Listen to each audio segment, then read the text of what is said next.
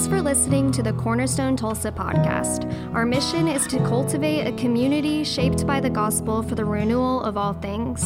If you'd like to learn more about our church, you can visit our website at cornerstonetulsa.org or find us on social media. And with that, let's hop into this week's teaching. Good morning, you guys. What a great morning this has been. I mean, wow. Amen. It's awesome. Uh, so, the teaching text for this morning, I might get emotional too. I don't It's just, yeah.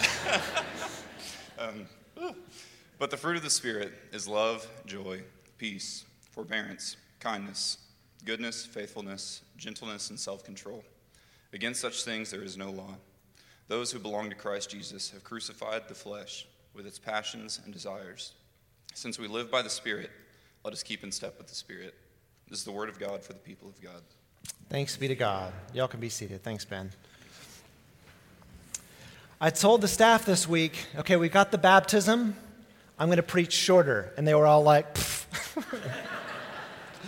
They're saying that because I don't know that I'm capable of it. But we'll see. All right. Today we're looking at uh, number six in the list of the fruit of the Spirit, which is goodness. With each of these, I kind of thought going into it, these are going to be like uh, thin content.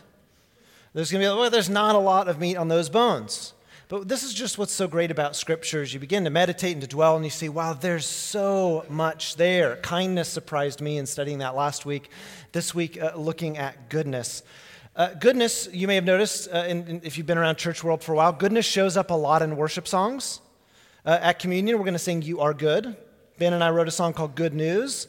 Um, your goodness is running after me, that one. Good, good Father. Goodness shows up a lot.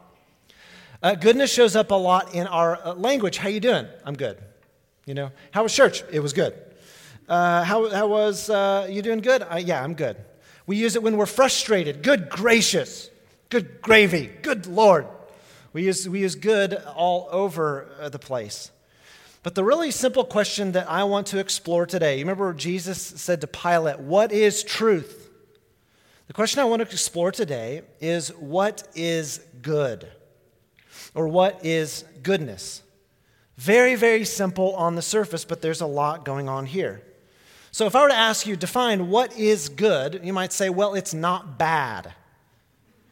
but if goodness is only defined as the absence or the opposite, or if badness is only the ab- absence or the opposite of good, we really haven't made any forward progress in something that we can hang our hat on. What is good? What is goodness?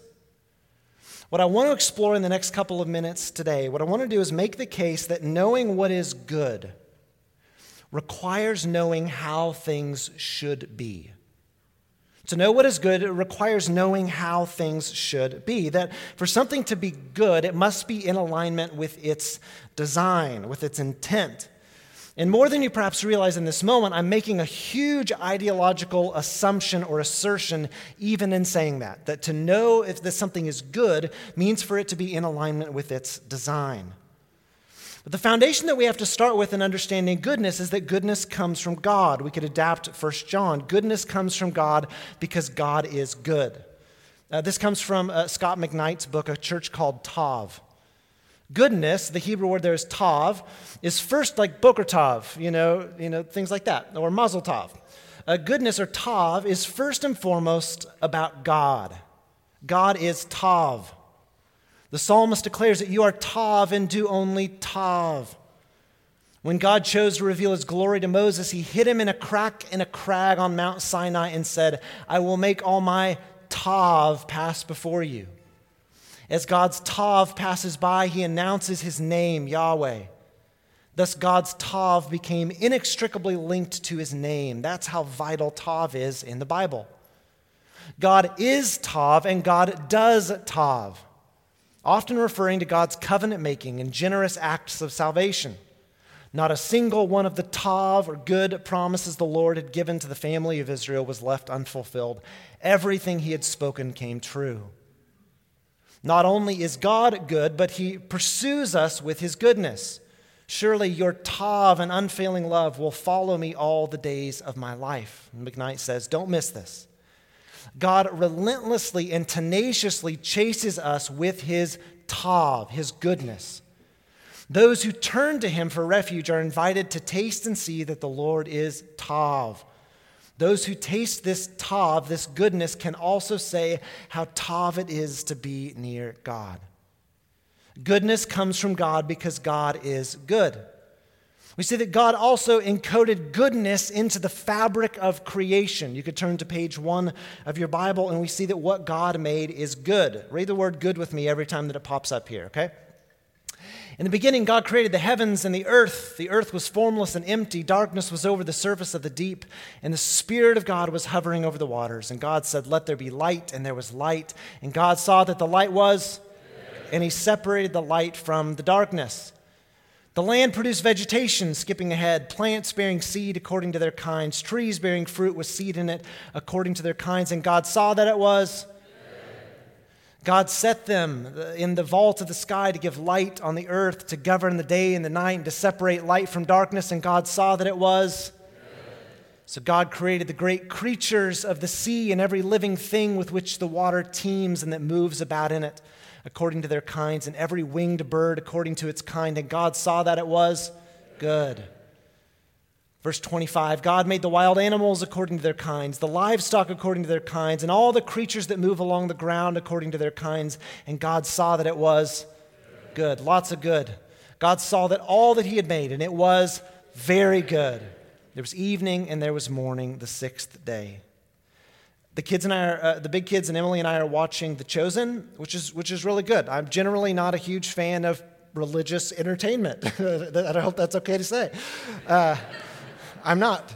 But, uh, but it's really good. And there's this scene in one of the first episodes where Jesus is staying up late at night as a carpenter making a lock and key, and he finishes it and he goes, It is good. I thought, that's great. Uh, in the biblical imagination, when God says that each of these things are good, uh, each of these things are good because they are as designed, they are as God intended. So, goodness then assumes an intention, it assumes an end, a purpose. There's the, the word, a word that captures this really well is the word telos.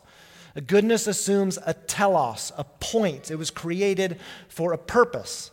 The same use of that word end uh, is, it shows up in the Westminster Catechism. What is the chief end of man? Man's chief end or purpose or telos is to glorify God and to enjoy Him forever. The first whiff of, of things being not good that we see in creation happened in Genesis chapter 3, uh, when the man is alone and God says, It is not good. It is, it is not in alignment with my ends for the man to be alone. Now, one of the central problems that we struggle with as a human race is we can't agree on what is good because we don't have a shared telos. We can't agree that there is a common purpose or point behind humanity or all the things that exist in our universe. Because we don't have a shared telos, we can't agree on what is good. We don't universally agree that there is a design, an end, a north star, a plumb line to show us the good. And if we don't agree on what the good is, from where are we deriving our sense of moral and ethical boundaries? Now, follow me on this. Uh, there's a 20th century sociologist named Philip Rieff, uh, with two F's at the end, who talked about three ways that societies have come at their moral compass. And he uses it, he talks about first, second, and third world to describe it. And he's not talking about economics like an impoverished third world country. He's using these, this language of first, second, third world in a very different way. In his book, The Triumph of the Therapeutic, uh, he talks about how in a first world mentality, your morality comes from myth. So go back to like ancient Greece, and the Spartan ruler is trying to justify the laws that he's enacting. And he says, These laws were sanctioned by the oracle. So the oracle had some mystic ceremony whereby he said or she said, Yes, these laws are good. And so the morality was not based on the authority of the ruler alone, because they said, Because I say so, this is the rule. The, the morality was based on the myth, behind the mysticism surrounding the oracle. This is a first world mythology and moralism. In a second world, uh, your morality is based on faith or it's based on revelation. So think about Judaism, think about Christianity, think about even about, uh, they would say, Islam. You have a sacred text or a holy book that for a community guides and governs their life together. Now, what you see in the first and second world is that morality comes from outside of the community. That there's some kind of supernatural element, there's some kind of uh, revelation, divine intervention, whereby the people are basing their morality on that. So, to be able to say what is good requires knowledge of the transcendent. Well, what happens when you go to a third world? Well, in a third world, morality is not based on something outside of oneself, but actually inside of oneself. The, the, the, the ethical code comes not from without, but from within. The moral compass is not anchored in anything sacred or, or in revelation. Instead, morality and definitions of the good are justified on the basis of one's self. Um, Alasdair uh, MacIntyre calls this emotivism. Emotivism is the doctrine that all evaluative judgments, and more specifically, all moral judgments, are nothing but expressions of preference, of attitude, or feeling. Carl Trueman, in his book, The Rise and Triumph of the Modern Self, explains that in third world cultures where morality is based on me, the only moral criterion that can be applied to behavior is whether it conduces to the feeling of well being in the individual concerned. In other words, if it feels right within me, it is therefore a moral right. Ethics then become a function of feelings. Okay, are you tracking with me so far? Nod your head if you think you generally get what I'm doing. Okay, not helpful with the number of head bobs. Well, here's what happens you can have in a single culture people operating according to a first, second, or third world mentality. You can have in a single culture people who are saying, I believe this is right because it's in the Bible. And people, people uh, you know, often unconsciously or subconsciously saying, I believe it's right because it feels right to me. Now, no one would come out and say it as perhaps plainly or baldly as that. But we can have within the same culture these very different orientations for coming at what is right and good. In a given context, there can be people making moral judgments who appeal to the Bible or the Quran or some other sacred text, while there are also people making competing moral judgments who appeal only to their own preferences. And this is why it feels like we have an, a never ending ideological civil war in the West. We have people operating from completely different paradigms for understanding what is the chief end of humankind. What is our telos? Coming at this whole thing from completely different directions so that it makes conversation very, very difficult. Carl Trueman again. He says, when a representative of a second world, that's folks who would say, well, I believe this is right and good because the Bible says it is right and good uh, clashes with a representative of a third world who says, like, if it's good to me, therefore it's good. When those people clash, there is no real argument or discourse taking place. In short, the basis on which these representatives make their judgments are entirely antithetical to each other. If it feels like we're not hearing each other, it may be because we're not. We're not speaking the same language. But there's another phenomenon that I want you to consider, and I'm calling it the fallacy of the third world Christian. Imagine, I mean, it's not hard to imagine, this is so many of us. Imagine a person who's raised in a third world culture like ours. Raised in a third world culture like ours, where moral is, morality is, is functionally relative to each person. You're raised in a third world culture like ours, but you're also raised in a second world culture in the church. What I think we could all say, uh, agree, happens is that one of those cultures is going to dominate and sometimes take over. And when the third culture takes over a second culture person, or when a third culture takes over a second, per- a second culture institution, you get this kind of third world church or a third world Christian. And here's what's so deceptive and so sneaky, and I need you to listen to me.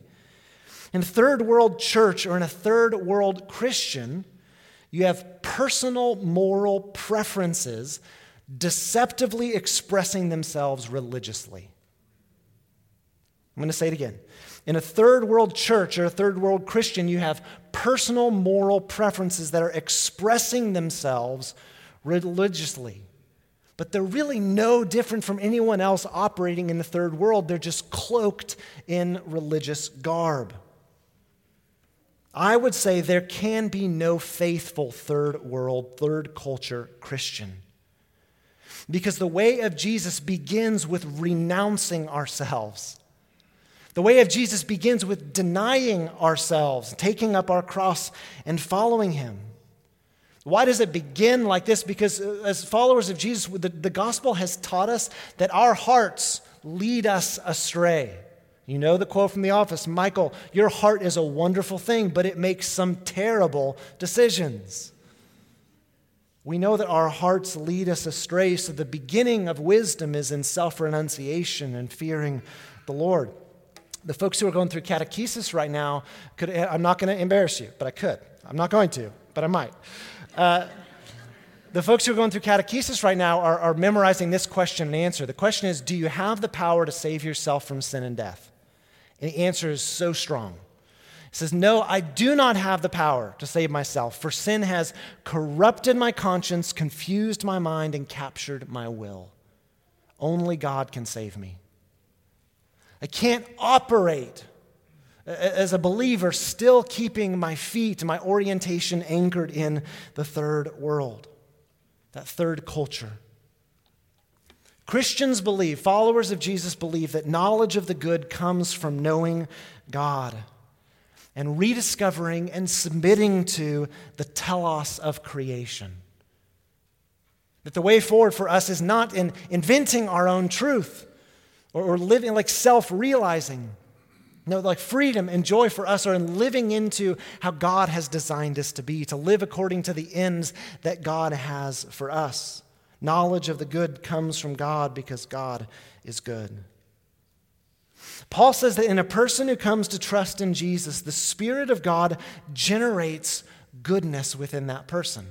Again, we go back to the fruit of the Spirit. The fruit, the evidence of the working of the Spirit, it generates love, joy, peace, patience, kindness, and goodness. When the Spirit of God is at work in the heart of a person, it generates these qualities of goodness. In other words, the Spirit labors to destroy the work of the devil in us and to bring us back to how we were meant to be. And when that happens in your life and when that happens in my life, the Lord says, it's good. When the hearts of parents are turned back to their children, God says, it's good. When the hearts of children are turned back to their parents, honor their parents, God says, it's good. When we recognize that creation is not something just to be exploited, but it's a gift from our Creator to, to us to steward, so we submit ourselves to His Lordship, we care for this world that He's given us, He says, it is good. When we honor the Lord with the first fruits of all that have been given to us, instead of selfishly or fearfully hoarding them, God says, It is good. When we finally stop berating and denying the good body that the Lord has given us and instead, with care, steward it, God says, It is good. When we finally tell the truth about our sin and come into the light, confessing these things to our Heavenly Father, God says, It is good. When we're at the end of our rope and we renounce our self confidence and we cry out to God for wisdom, God gives generously to all without finding fault. He says, It is good. When we finally accept God's forgiveness and we walk in our redeemed identities, who we are in our baptism, beloved children of God, he says it is good. And when we extend the same forgiveness we've been given, when we forgive those who have wronged us, God says it is good. When we earnestly feast on the scriptures and cry out to God in prayer, striving to remain in Him as He remains in us, God says, It is good. And when we taste the goodness of the Lord and it overflows in our lives in worship, God says, It is good. Scot McKnight said, A life of goodness develops in us over time. No one, at least no one we've ever met, wakes up on day one of the Christian life instantly, permanently, deeply loving. But over time, in accordance with God's design, His telos for us, and by the inner working of God's Spirit in our lives, we develop a character of goodness, a character that God says, it is good. Goodness comes from God because God is good. To be good is not to invent our own morality or to chart our own path forward, but uh, goodness is found in repentance and a return. Saying, Lord, what are the ends for which you have created us? Maybe as we get ready to receive communion, you feel the, the Holy Spirit of God searching your own heart, and you might consider where are you defying God's proper ends for you? Where are you resisting God's definition of goodness and you've been attempting to commandeer life for yourself? The invitation, as it is every week when we receive the bread and the wine, is to repent. To repent means that I have a change of heart, turning from sinfully serving myself, defining right and wrong for myself, Adam and Eve's original sin, to serving God as I follow Jesus Christ. We need to repent for the ways we've defied and we've resisted and we've attempted to be that third culture, third world Christian, having our cake and eating it too, surrendering completely while also dominating our and domineering our own lives. We need to repent. And we also, again, need to place our faith in Jesus, who some of us have, have tried everything to change but surrender to him. We hear the prophet Isaiah, in repentance and rest is your salvation. You say, Jesus, I want to rest in what you've done for me. I want to rest in the identity that you're trying to give me in my baptism if only I'll accept it. I'm invited to repent, to turn, and to see the Lord Jesus, who, like the, the loving Father and the prodigal Son, runs to meet all those who turn his way. Let's pray together.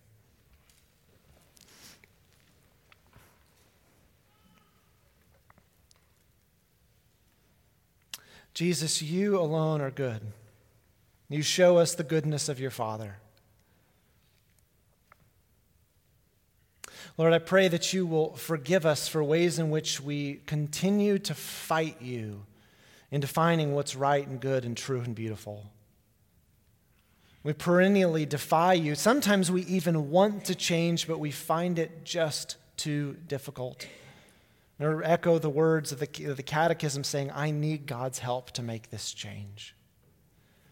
I pray for us, Lord Jesus, for those of us who, in, perhaps even in just pockets or quiet corners of our lives, have defied you and, and have attempted to live in that third world, naming right and wrong for ourselves. I pray that you will reveal those corners of our hearts, that you'll shine your light on them, and that you'll help us to walk in the freedom of those who've discovered again the truth.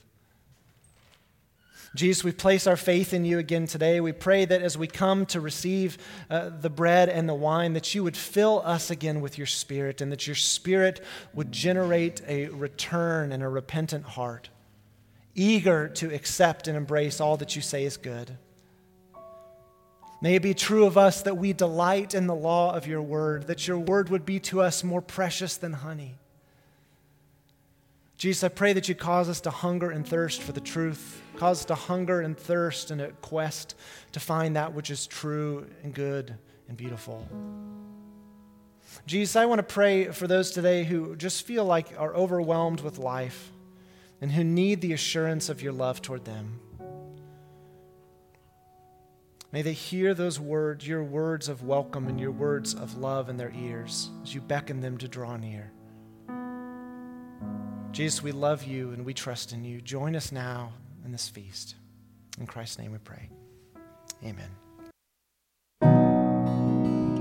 We're so grateful you listened to this week's sermon at Cornerstone. If you live in the Tulsa area, we'd love to invite you to be a part of our worship and community in person. You can find service times and more information at our website. But wherever you are, may the Lord bless you and keep you.